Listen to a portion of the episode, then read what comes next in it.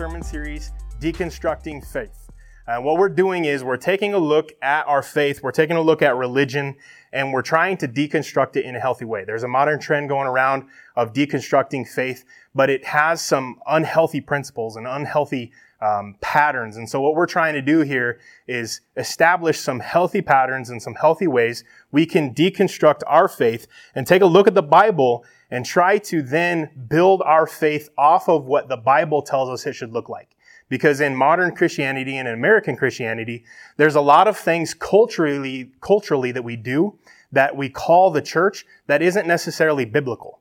And there's a lot of things that we don't do that the biblical church did do. And so in the last few weeks, we've done things from deconstructing worship, what worship should look like. Um, we've de- deconstructed community, what community should look like. Um, we've deconstructed um, important topics about our faith and what what we should build our uh, relationship with Christ and how it should look biblically. And so, if you guys haven't, or if you guys haven't been here, um, like I said, we have a podcast. Search Chadron State Chi Alpha. You can go back and listen to those sermons. But you're not missing out as far as this sermon is its own standalone sermon. Um, so don't feel like you're missing any important information as far as this one is concerned. But what we're going to do today kind of is the, the culmination of the last five weeks worth of deconstructing our faith and taking a step back and looking at what it should look like. And we're going to ask ourselves, who really is Jesus?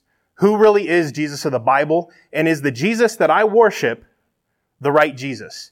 Because you can worship somebody that you claim is Jesus, but if it's not Jesus of the Bible, you're either worshiping yourself or you're worshiping your cultural version of Jesus.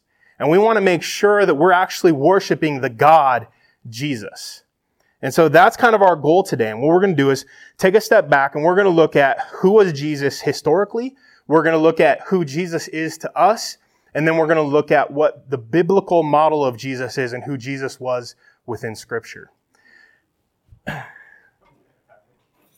Calm down. You're ruining my flow, bro.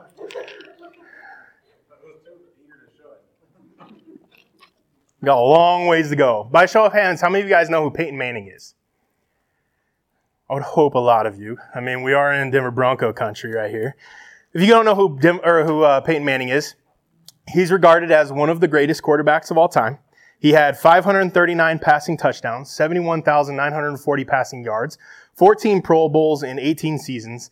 He's one of my favorite players of all time, and I know quite a bit about him, and I even have his autograph in my office um, from when he won the Super Bowl. It's one of my uh, prized possessions because my wife gave it to me for Christmas. And so, knowing all that I know about, G- or not Jesus, knowing all that I know about Peyton Manning, he's the football Jesus, I guess, but talk about worshiping the wrong Jesus. Um, everything I know about Peyton Manning, if I ran up to Peyton Manning in a crowding, crowded room and I gave him a big old bear hug, do you think he would be as excited to see me as I am to see him? Probably not. Uh, most likely, the only thing he would be excited about is seeing his bodyguards throw me in like a stunner, take me out, throw me outside. He might be a little excited about that. I'd be like peeing my pants. I'd be excited enough seeing him, but he wouldn't share that same excitement. And so our goal tonight is I want to make sure that when you get a chance to see Jesus, it's not that same reaction. I want to make sure that when you get a chance to see Jesus, that you have built a relationship with him. Because as Matthew 7 says, if we can build up this information, we can know a lot about Jesus. We can know everything about him. We can know that he's the Messiah. We can know that he's our Savior. We can know that he's King. But if we don't have a relationship with him, Matthew 7 says that he'll say, get away from me, I never knew you. And Revelations 3 will say, he will spit you out of his mouth. And so my job as a pastor is I need to make sure that those of you guys in here, those of you guys who come to hear me speak on a Tuesday night, when you get to heaven, you have built a relationship with Jesus. And so tonight, again, that's our goal. I want to make sure that you're worshiping the right Jesus and that you have put forward the effort to build and to start to build an actual relationship with Jesus of the Bible. And so tonight we're going to look at a little bit historical of Jesus. And I want you to take a second and just take a split second, maybe 10 seconds. And I want you to answer within your own brain who Jesus is to you.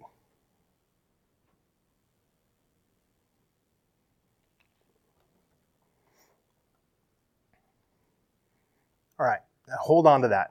So, throughout all of this, throughout all of my words, hold on to that. Because your first reactions, your first instincts as to who Jesus is, the first instincts that you have, typically have a lot of weight. And so hold on to that throughout this whole sermon. So we're going to look at historical Jesus. When Jesus walked the earth, the or when Jesus walked earth, the people that of the sorry, the Jews of that time believed a lot of the same things that modern day people believed about Jesus, both good and bad. Some of them believed the same thing that modern Christians believe. Some of them believed along the same things as the, the Jews believed. And so I want to take a look at a couple of those things. Um, some of those people believe that Jesus was a great teacher. I have a sibling that believes that Jesus is a great teacher, but that is all that he is to him. He was just a good teacher. Some believe that he was merely a prophet like his cousin John the Baptist, that he could perform those miracles because he was a prophet, but that he wasn't necessarily the Messiah. Some believed he was a radical cult leader, a religious zealot. Some believed that he was a crazed madman, nothing more. Some believed he was absolutely revolutionary and that he had come to lead an actual, literal, real world revolt against Rome. Some believed he came to earth to be king and that he was going to establish Israel as the greatest kingdom on earth during his time. Some said that he just was deliberately evil. We see that even today. We see people that truly believe that Jesus was evil. So then, who is Jesus? Who was Jesus? Because if we look at the historical context and we can look at what people have said about him, we can start to build an image of who Jesus is. Again, historically, I can say with a lot of confidence that Jesus is probably the most famous person who has ever walked the earth. Whether he was Messiah or not, he's famous. Whether he actually was God or not, he's pretty famous. And I can also say on that same note that he's the most controversial person who has ever walked earth. Because of that battle of, was he who he said he was? Philosophers have obsessed over him for thousands of years. Historians have obsessed over him for thousands of years. And we know for the religious Jews 2,000 years ago, the things that he claimed made them very uncomfortable. And I would venture to say that because of the things that Jesus claimed, he is either what he said he was, or he was absolutely mad and insane. And I really don't feel like there can be a mixture of both. I don't think that Jesus could have been merely a good teacher because I don't know about you, but how many of your good teachers claim they were God? How many of your good teachers claimed that they were the Messiah? How many of your good teachers, or your good teachers claim that they would tear down the church and rebuild it? Jesus couldn't have been merely a good teacher. He couldn't have merely been a mixture of both and, and somewhere we come out of this where he was just a really good guy. He either was what he said he was or he absolutely wasn't. And like I said, for the religious Jews 2,000 years ago, the things he said made them very uncomfortable. Because he claimed that he was God. And they went absolutely livid about that point. Now, historically and biblically, they claim that the reason that they crucified Jesus was because he claimed he was God and that he wasn't. They didn't believe that he was. But I have a problem even with that. Because just because he claimed he was God, there were many people who came before Jesus that claimed that he, they were the Messiah. There were many people who came before Jesus historically. We have records of it. People who came before Jesus that claimed that they were the Messiah, claimed that they were fulfilling the prophecies, and claimed to do everything that Jesus claimed to do. But there was one big difference between them and Jesus. The big difference is Jesus actually did what he said he was doing. He actually did what he set out to do. Whereas those others who claimed it couldn't. They fell short. They either disappeared into obscurity or were killed, and there was nothing else there. So the reason why I feel like the religious zealots back then were so angry at Jesus was because he was doing what he actually said he was going to do. He was healing people. People were worshiping him. They couldn't catch him. He would escape their grasp time, time and time again. And so their main charges against him were he loved sinners, he healed on the Sabbath, and he claimed to be the Son of God.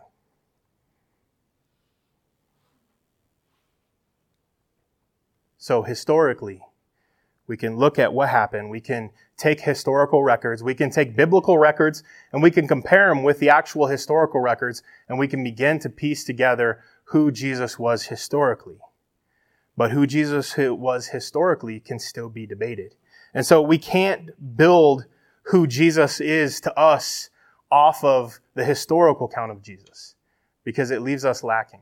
It leaves us short. It leaves us without a big piece of the picture.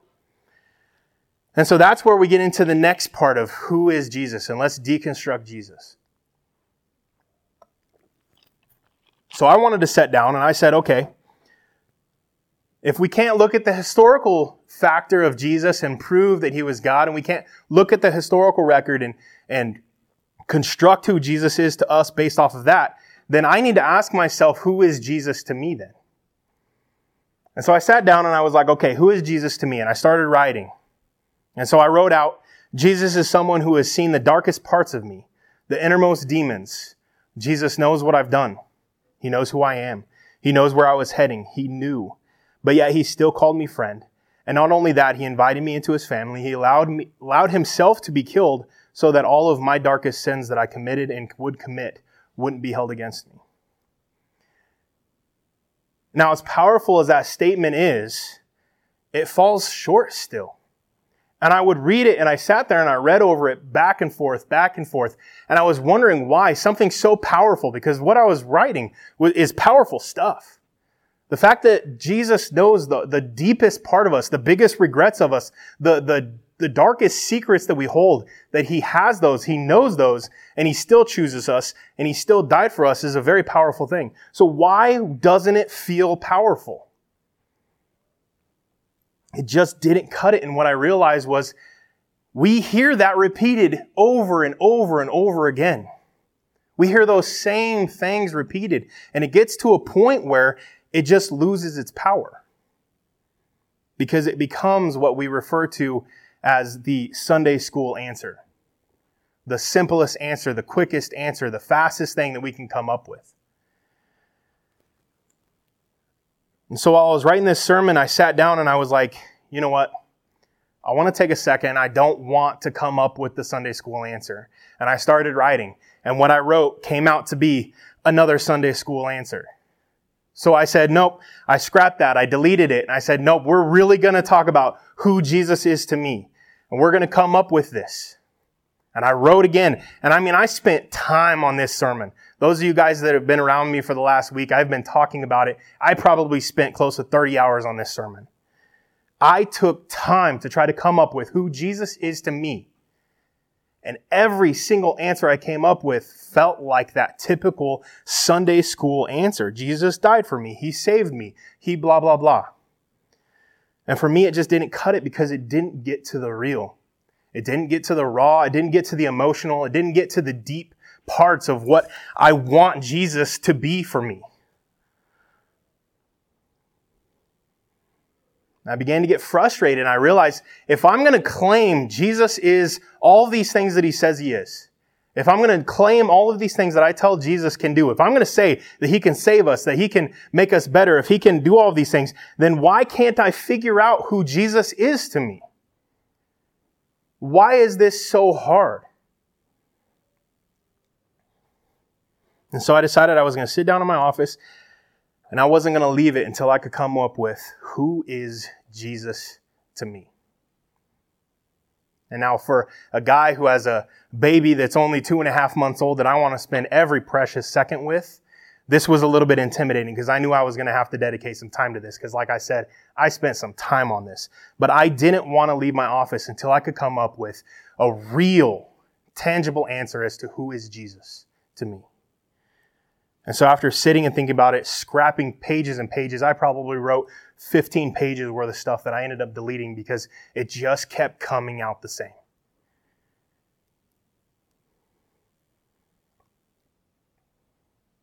And I realized that part of the reason why it's so hard for me to come up with who Jesus is to me is because over the years of serving Him, I have modeled myself to look like Him so much so that it became hard for me to separate who I am from who Jesus is. And I'm not saying that I'm Jesus, but I'm saying that I look up to Him as a mentor. And because I have shaped so much of who I am after Him, I'm looking like Him a little bit. Paul said, Look to me as I look to Jesus. I try to emulate that same thing for you. Look to me as I look to Jesus. And so I'm trying to model my, my life after Jesus. I'm trying to be more like him every single day. And I started to realize that the parts that I love about myself are the parts that I modeled after Jesus. And the parts that I absolutely despise about myself are the parts of just pure selfishness that stay behind.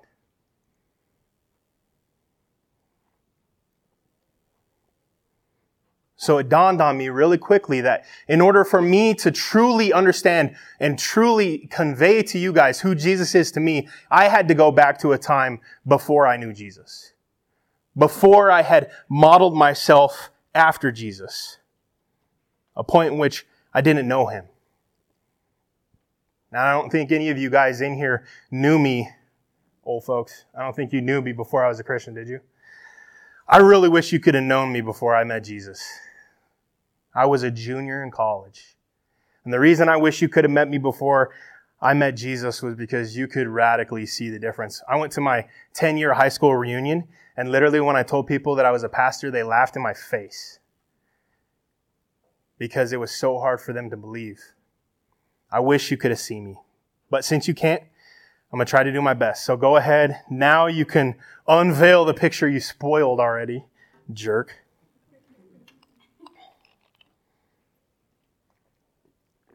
So I found a few pictures. I, I had to scroll, but I found some few pictures of before I was a Christian. Now, the one picture I was looking for the most was a picture of my mugshot from when I was in jail, but I couldn't find that one as hard as I looked. And uh, believe it or not, I didn't save that because uh, reasons. but these will do. Looking at these pictures, you might think, wow, Tanner had hair. That's a first start. But if I'm honest, it's hard for me to look at these pictures, and I've forced myself to look at them while I've been writing this. Because in every single one of these pictures, you can see tangibly the pain behind my eyes. Every single picture I took of me before Jesus, you can see that blank look. I'm smiling, but there's nothing there.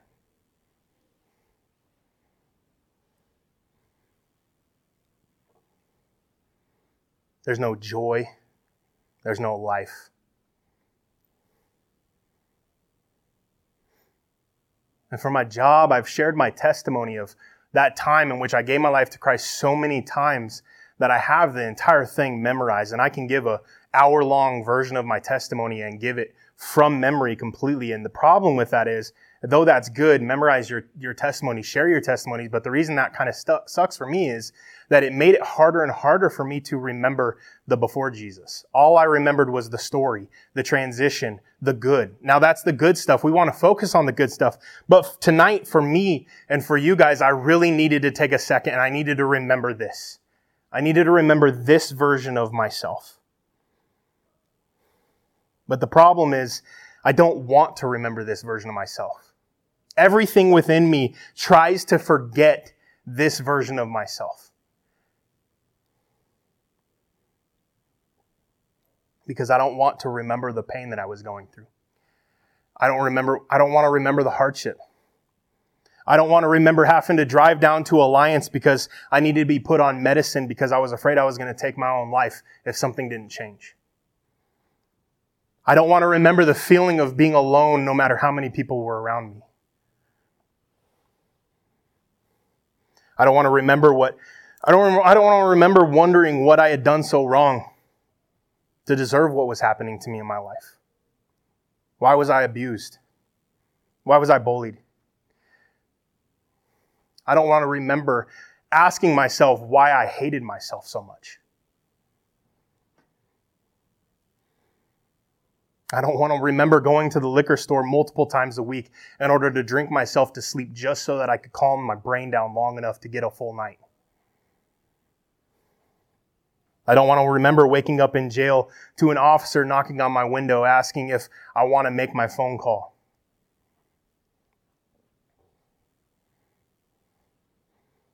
And the biggest thing I don't want to remember is I don't want to remember the feeling of hopelessness.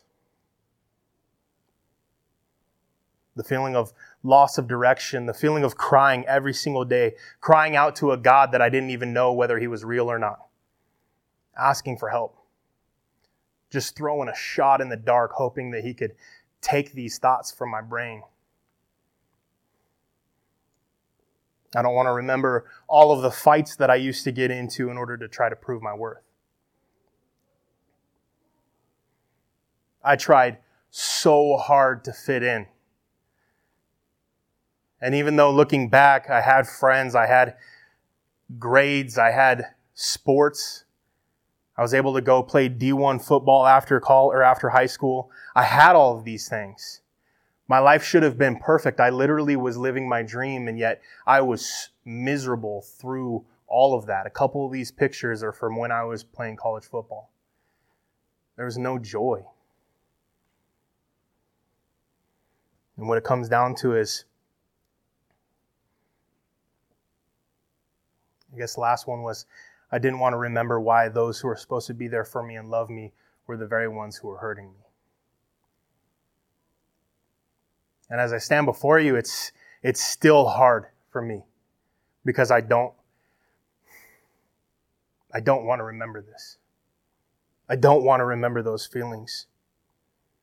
But while I was writing this sermon and while I decided to look back at myself pre-Jesus, it reminded me of some very important things. It reminded me that these things are worth remembering. I'm not saying glorify these things, but they're worth remembering. Because as Christians, we can quickly become numb to the things that is going that are going in our lives because we have Jesus, we have the good, we have hope.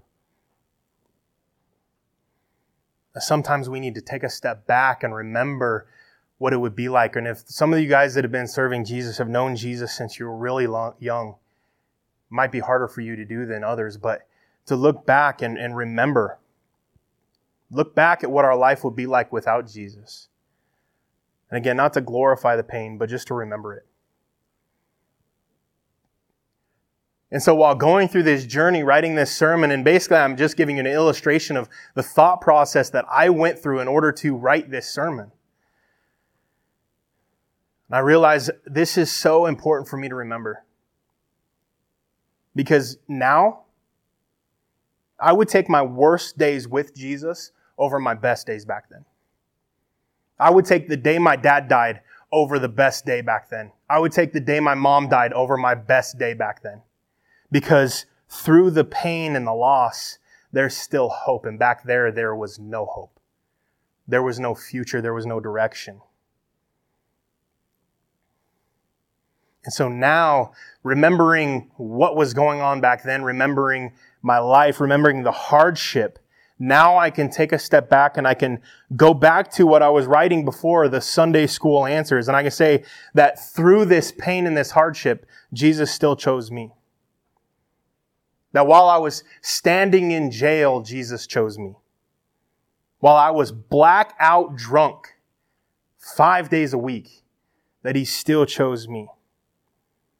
That in the midst of my worst decisions, Jesus still chose to die for me.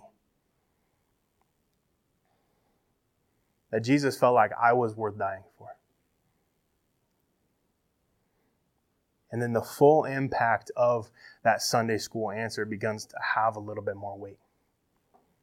So if you guys have your Bibles, turn to John 13. If you don't, it'll be on the screen, no pressure. John 13, starting in verse 2. We'll be there for a little bit. The evening meal was in progress, and the devil had already prompted Judas, the son of Simon Iscariot, to betray Jesus. Jesus knew that the Father had put all things under his power, and that he had come from God and was returning to God. So he got up from the meal, took off his outer clothing, and wrapped a towel around his waist. After that, he poured water into a basin and began to wash his disciples' feet, drying them with the towel that was wrapped around him. He came to Simon Peter, who said to him, Lord, are you going to wash my feet? Jesus replied, You do not realize what I am doing, but later you will understand. No, said Peter, you shall never wash my feet. Jesus answered, Unless I wash you, you have no part with me. Then, Lord, Simon Peter replied, Not just my feet, but my hands and my head as well. Jesus answered, Those who have had a bath need only to wash their feet. Their whole body is clean, and you are clean, though not every one of you. For he knew who was going to betray him, and that was why he had said, Not everyone was clean. When he had finished washing their feet, he put on his clothes and returned to his place. Do you understand what I have done for you? He asked them. And Jesus goes on to explain that we should model ourselves after his example. But this passage tells me everything I need to know about the biblical account of Jesus. Now, obviously, there's a lot more to Jesus than this one little passage, but this one little passage tells us a lot. The first thing that it tells us is that even as Jesus was their mentor, their leader, and their God, he still served them. That's powerful. He served those who were quote unquote under him, those who were beneath him. That means Jesus didn't treat these guys as though they were less than him, even though, I mean, he's God. Like if you were God, you could easily treat the people around you as less than you, and nobody would even bat an eye. But Jesus walked among us and he showed us how to model ourselves so that we can love properly. And that's what Jesus is modeling here. The next thing that we can see from this is that based off of this piece of scripture, we know that Jesus knew that Judas was going to hand him over. That tells us that we know Jesus knew he was going to be killed. And at that moment, he had plenty of time he could have escaped. So that tells us that Jesus knew he was going to be murdered and he was willing to face it. That's pretty powerful. Because prior to this, Jesus escaped captivity. He escaped all kinds of things, but at this moment, he knew what was going to happen and he willingly went. And the last thing is, Jesus knew that Judas had handed him over to be brutally murdered. He knew. He pointed it out. He straight up tells them, One of you is not clean. One of you has decided to betray me. He knew that he had betrayed him already. And yet he still washed his feet. Jesus was on the verge of death, the verge of torture, the verge of being murdered, and he chose to wash his disciples' feet. But not only did he choose to wash his disciples' feet, he chose to wash the disciples' feet who had betrayed him.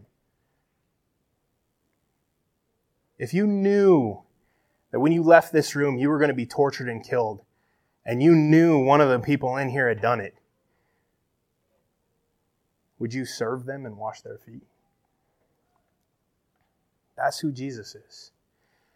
Because even though Judas had completely betrayed him, up until the very last second, Jesus was still giving him the opportunity to come back he was still giving him the opportunity to be clean.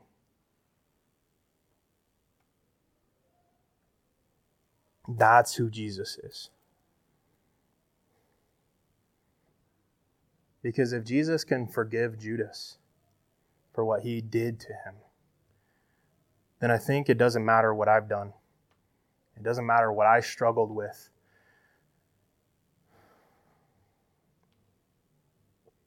Jesus can take the, the innermost, darkest piece of us, that little piece of information that we hide deep down, that we don't want those around us to know. He can see that and he still chooses you. And he still forgives you. He still loves you. So, to bring this home, go ahead and go to the next slide. I took a few pictures from the next slide. There you go. I took a few pictures from shortly after I gave my life to Christ. This is within a few months, most of these pictures. You can completely see the difference. Go back previous.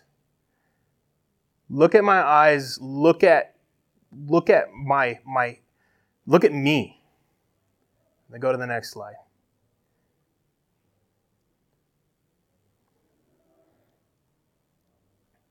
I feel like these pictures do a better job than all of the words that I've said tonight to show you who Jesus is to me.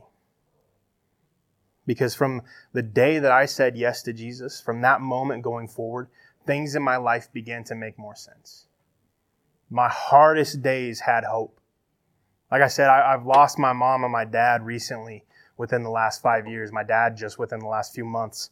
And those moments, though they were dark and hard, there's hope. My wife almost died twice since we've been married. And having to look at her in the hospital dying, there was still hope.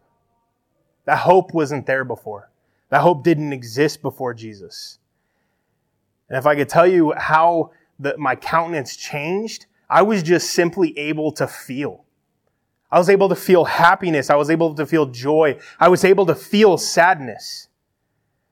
My life wasn't masked over with whatever was going on before. In Matthew 20, it says that Jesus came not to be served, but to serve, and to give his life as ransom for many. And the humility that Jesus expressed in his act of washing their feet was a direct foreshadowing of his ultimate humility and sacrifice on the cross. That's Jesus. That's my God. That's my King. That's my Savior. I know that His love is limitless. And I know that He cares for you as much as He cared for me. And I know that as you guide yourself toward Jesus, and now I can say that it hasn't just been easy and everything hasn't just made sense since then, because I've told you there's been hardship. There's been toughness. Gosh, there has been some, I, the hardest seasons of my life probably came after I found Jesus, but yet through that hardship, there was always hope. There was always a future. There was always joy. There was always something to look forward to. There was always peace. And so, my question for you tonight if you're going to deconstruct Jesus and you were to look at Jesus of Scripture, you were to look at Jesus historically, and you were to look at my testimony of who Jesus was in my life, I have a question for you.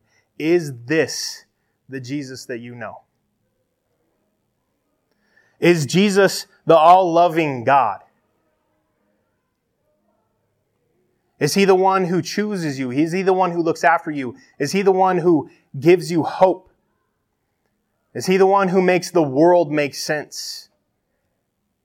Is that your God? And if it's not, what I'm going to ask you to do is I want you to take a step back and I want you to take off all of the, the wrong versions of Jesus that you might have.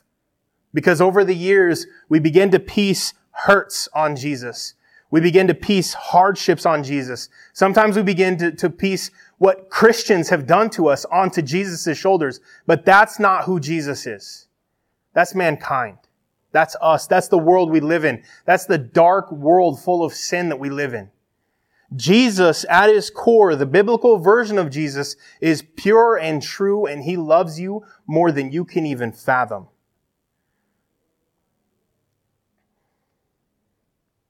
So I want you to take a step back. And as I asked you before, close your eyes, take a second, ask yourself, is this the Jesus that you know?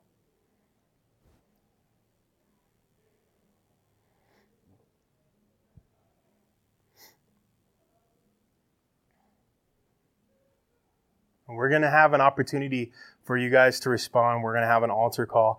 But before that, I want to give you guys a chance to, to really take this in. I want to give you a few minutes to really sit on this sermon. I want you to really think about Jesus dying on the cross for you. Because if it was just you and you were the only person on earth who would give your life to Christ, who would accept Jesus as your Savior, He would have still gone to the cross for you. Is that the Jesus you know?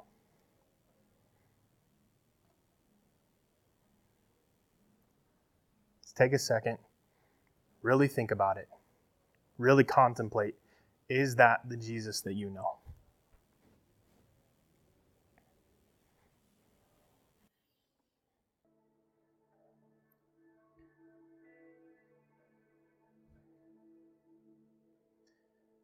Keep your eyes closed.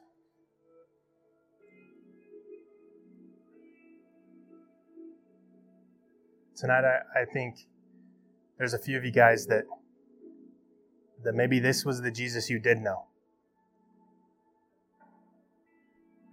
Maybe you knew Jesus the same way that that I did.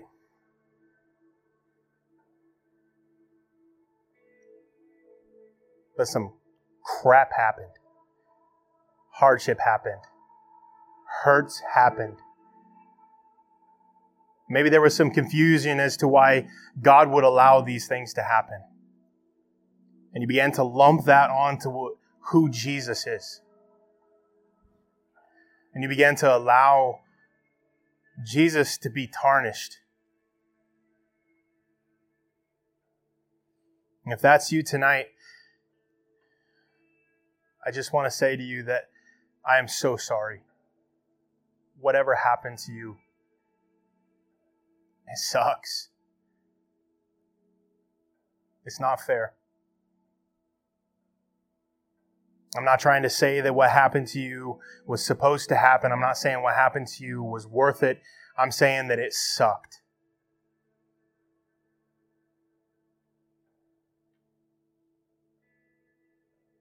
But I want to challenge you to take off that hurt.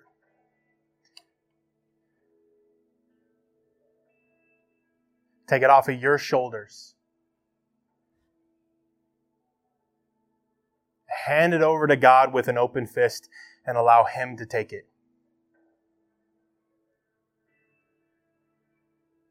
And tonight, I want to challenge you to start fresh and allow Jesus to repaint who he is in your life.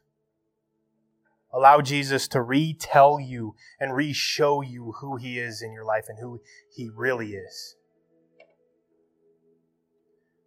And to let those hurts go.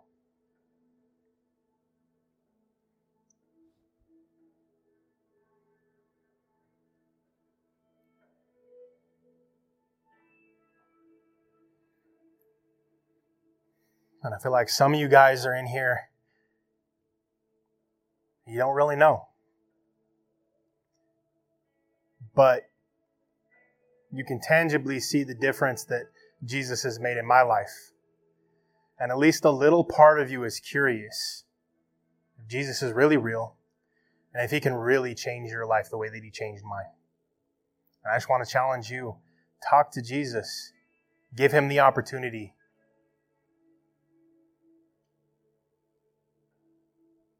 One of my prayers early on when I first started coming to Chi Alpha was, Jesus, if this is really you and you're really real, show me. Some of you guys need to make that your prayer. Give it over to God.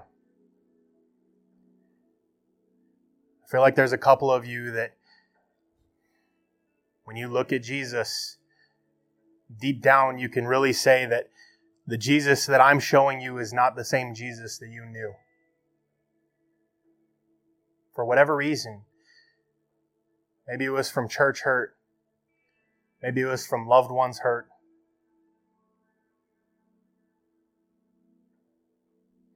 And if that's you, I want to tell you, you can start fresh tonight. There's no shame. That's the beauty of Jesus is that no matter what happens, He forgives us and we can start fresh and we can look to Him.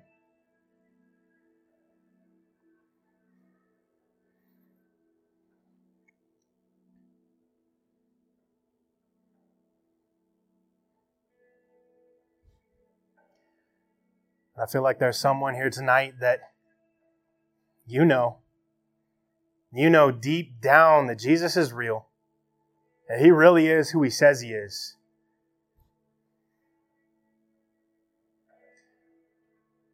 But you're afraid that serving Him is going to take away the fun in life.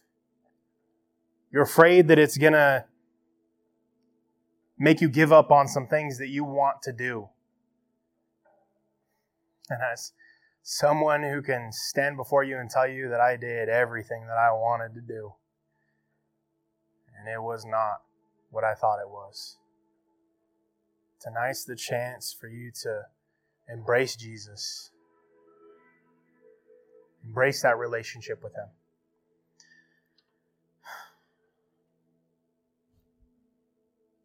So, everybody, keep your eyes closed.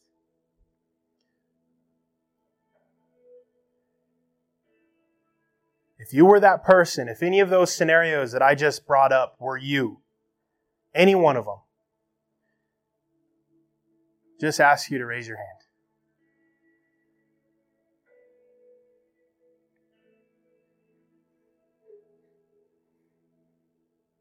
You can put your hands down.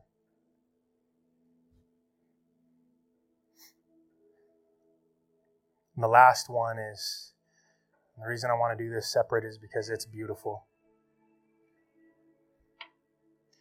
If tonight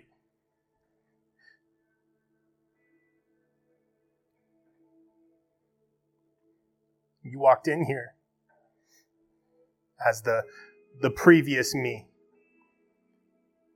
If you walked in here without hope, if you walked in here lost, if you walked in here stuck in your head,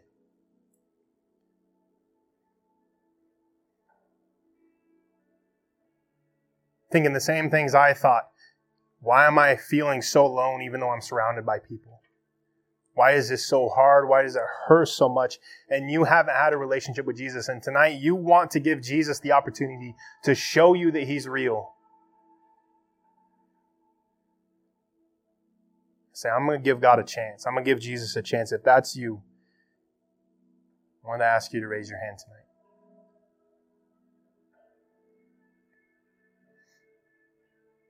You guys can put your hands down.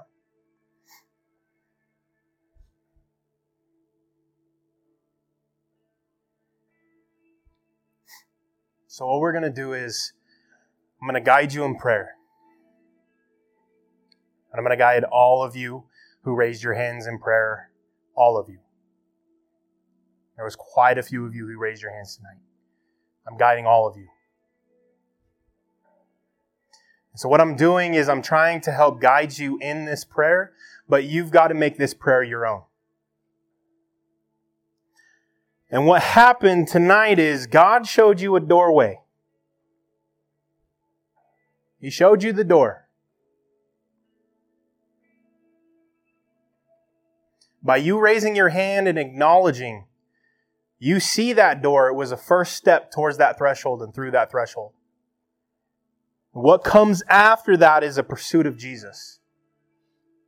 What comes after that is the next steps, the steps that come after. Those steps are things like reading your Bible. Those steps are like praying to God. Before you go to bed tonight, spend a little time, talk to Him. Those next steps are coming to Chi Alpha, coming to small group, meeting up with a small group leader. All of those things are steps. All of those are ways in which we can grow closer to Jesus. This prayer isn't a, a once all be all and go on your merry way. It's that first step.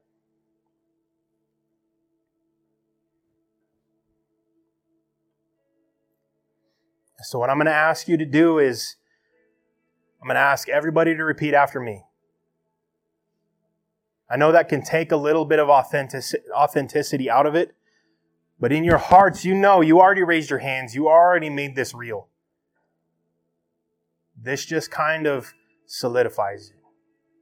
So I'm going to ask all of you to repeat after me, okay? And I want it to be loud. Jesus.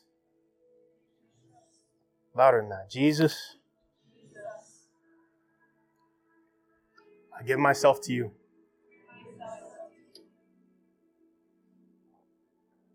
I acknowledge what you're doing tonight.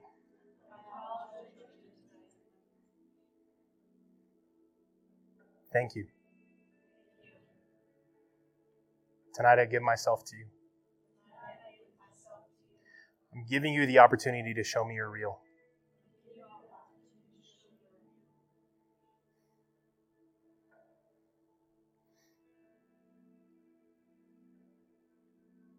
Help me.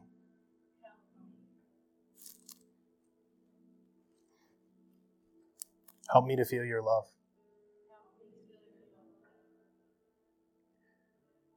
Help me to grow closer to you.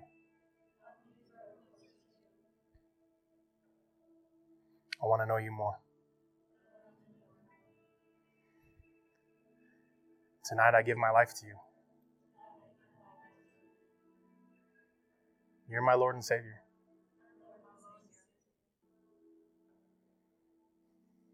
Amen. Before we finish tonight,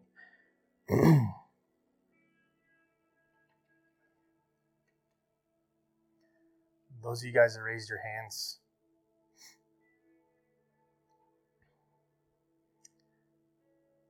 I just want to thank you. Even though all the eyes are closed and everybody's not looking, thank you for being real. Thank you for being honest. In a world where we mask our feelings, we need more of that. We need more of that honesty, more of that reality.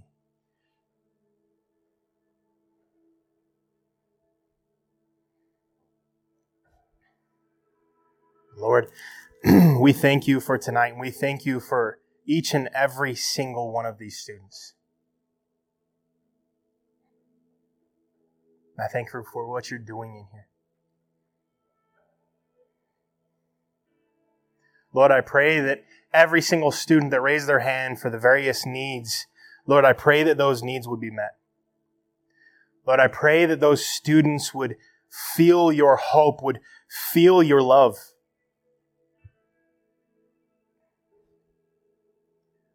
God, I pray that by the time they walk through those doors tonight, they feel closer to you than they've ever felt before.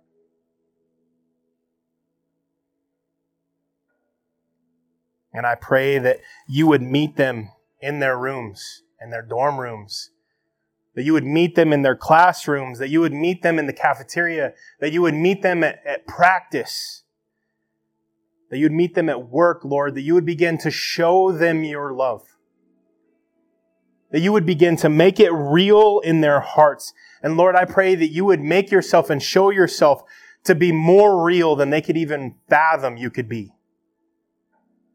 I pray that they could feel your presence when they go about their lives. And that they would not forget what they felt in here tonight.